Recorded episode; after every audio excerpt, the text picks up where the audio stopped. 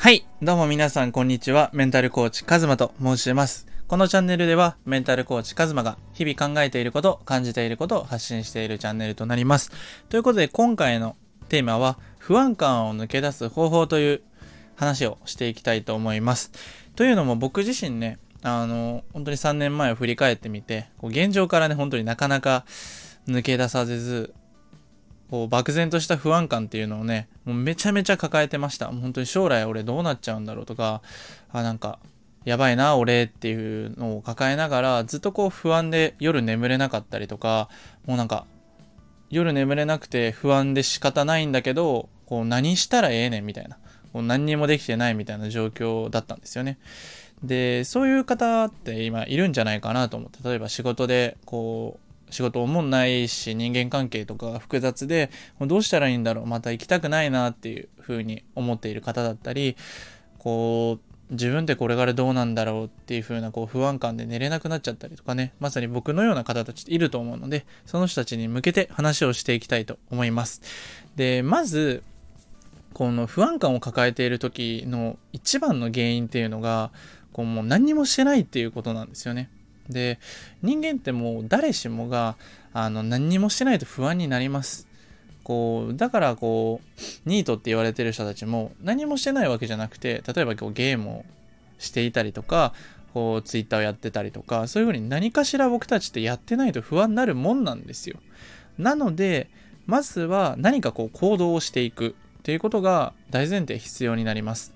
でじゃあどんな行動をしたらいいのかっていうところでまず一つ目がどんな人生にしたいのかっていうのをもう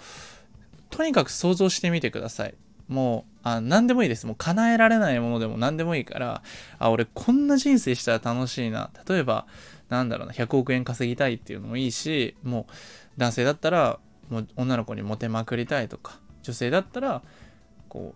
うね私の人生を幸せにしてくれる王子様を見つけたいとか。そういうのでもいいし。単純に毎日アイス食べたいとかそんな小さなものでもいいしね。何でもいいのでもうとにかく自分の人生どうしたいこんな人生やったら最高に楽しいなっていうのを想像してみてください。でなんでこの想像するっていうのが大事かというと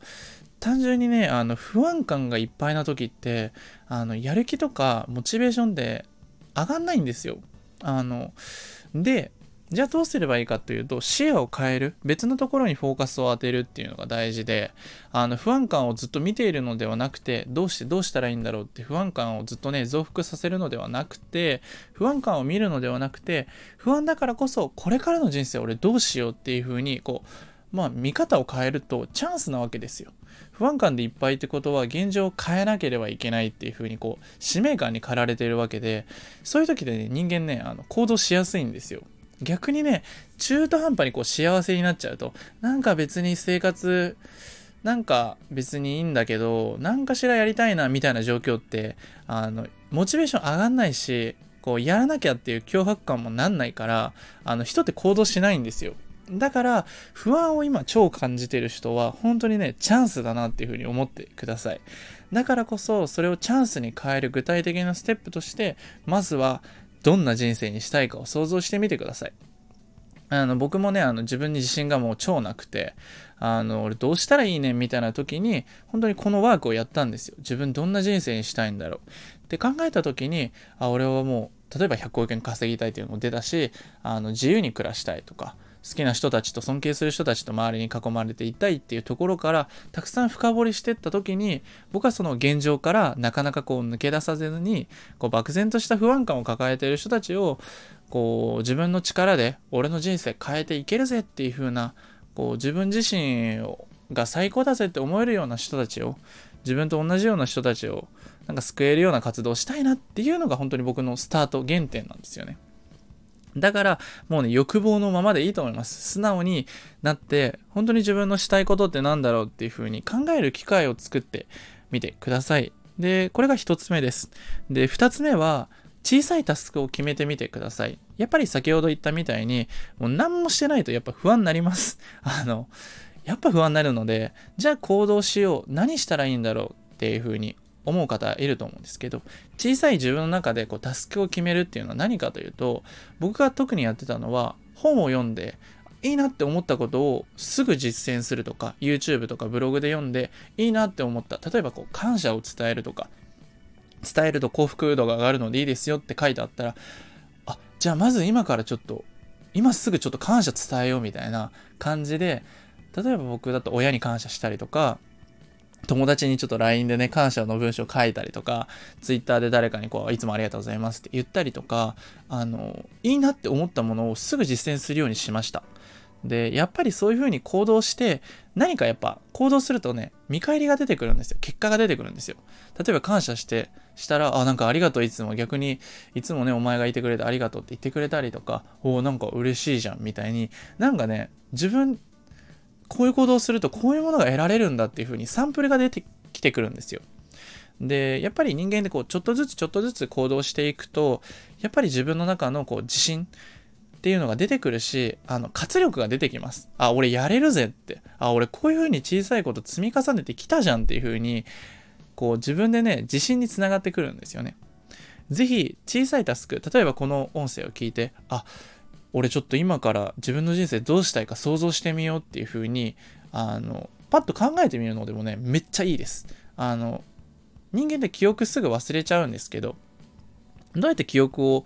維持するかっていうと人がね心を動かした時にね記憶するって言われてるんですよ。例えば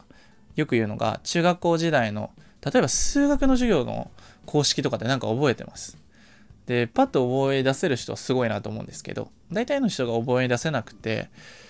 それよりもなんか、あいつとあいつが付き合ってたよなとか、あいつなんかバカしたよなみたいな、そんなしょうもないエピソードって同級生とかであったりすると、今でも話せると思うんですよね。それってなぜかというと、自分たちの感情が動いたからなんですよ。こうショックだったりとか、楽しかったりとか、驚きだったり、こう笑ったみたいな、僕たちって感情が動いてると記憶するんですよね。だから、ぜひこういうふうに聞いてみて、ああ、そうだ、大事だなっていうふうに思っておくのではなくて、実際に行動してみて、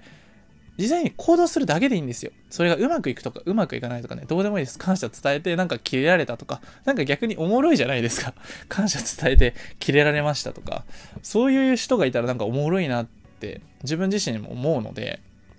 ぜひ、こういう風に音声を聞いたら、ぜひね、行動ベースで考えてみてください。あの、必ず結果が出て、その行動したことによって不安感っていうのはね、だんだんなくなってきます。ということで、今回は以上になります。で、最後のまとめなんですけど、不安感っていうのは、やっぱ何も行動してない時に生まれやすいので、ぜひね、小さいタスクを決めて行動してみてください。で、僕のおすすめとしては、どんな人生にしたいかっていう風に、こう、自分のエネルギーをね、充電するっていう意味で、こうどんな人生にしたい？俺どんな人生やったら最高やなって思えるだろうっていう風に活力を見出していただけるとすごくねあの毎日がなんかやる気に満ち溢れてきます。で徐々に徐々に徐々にでいいのでぜひ行動してみてください。ということで以上なんですけど下のね概要欄の方に LINE アットの方の追加をしていただければなと思います。でそちらでは個別に相談だったりこう YouTube ブログラジオの更新のお知らせだったり毎日ね、こうコラムを中心にメンタルってどうやって人生を変えていくんだろうっていう話をしています。是非ね、人生を変えたい、こう現状から抜け出したいとかね、不安を抱えている人は一緒にね、人生を変えていきましょう。ということで以上、カズマでした。皆さん本日もお疲れ様でした。じゃあね。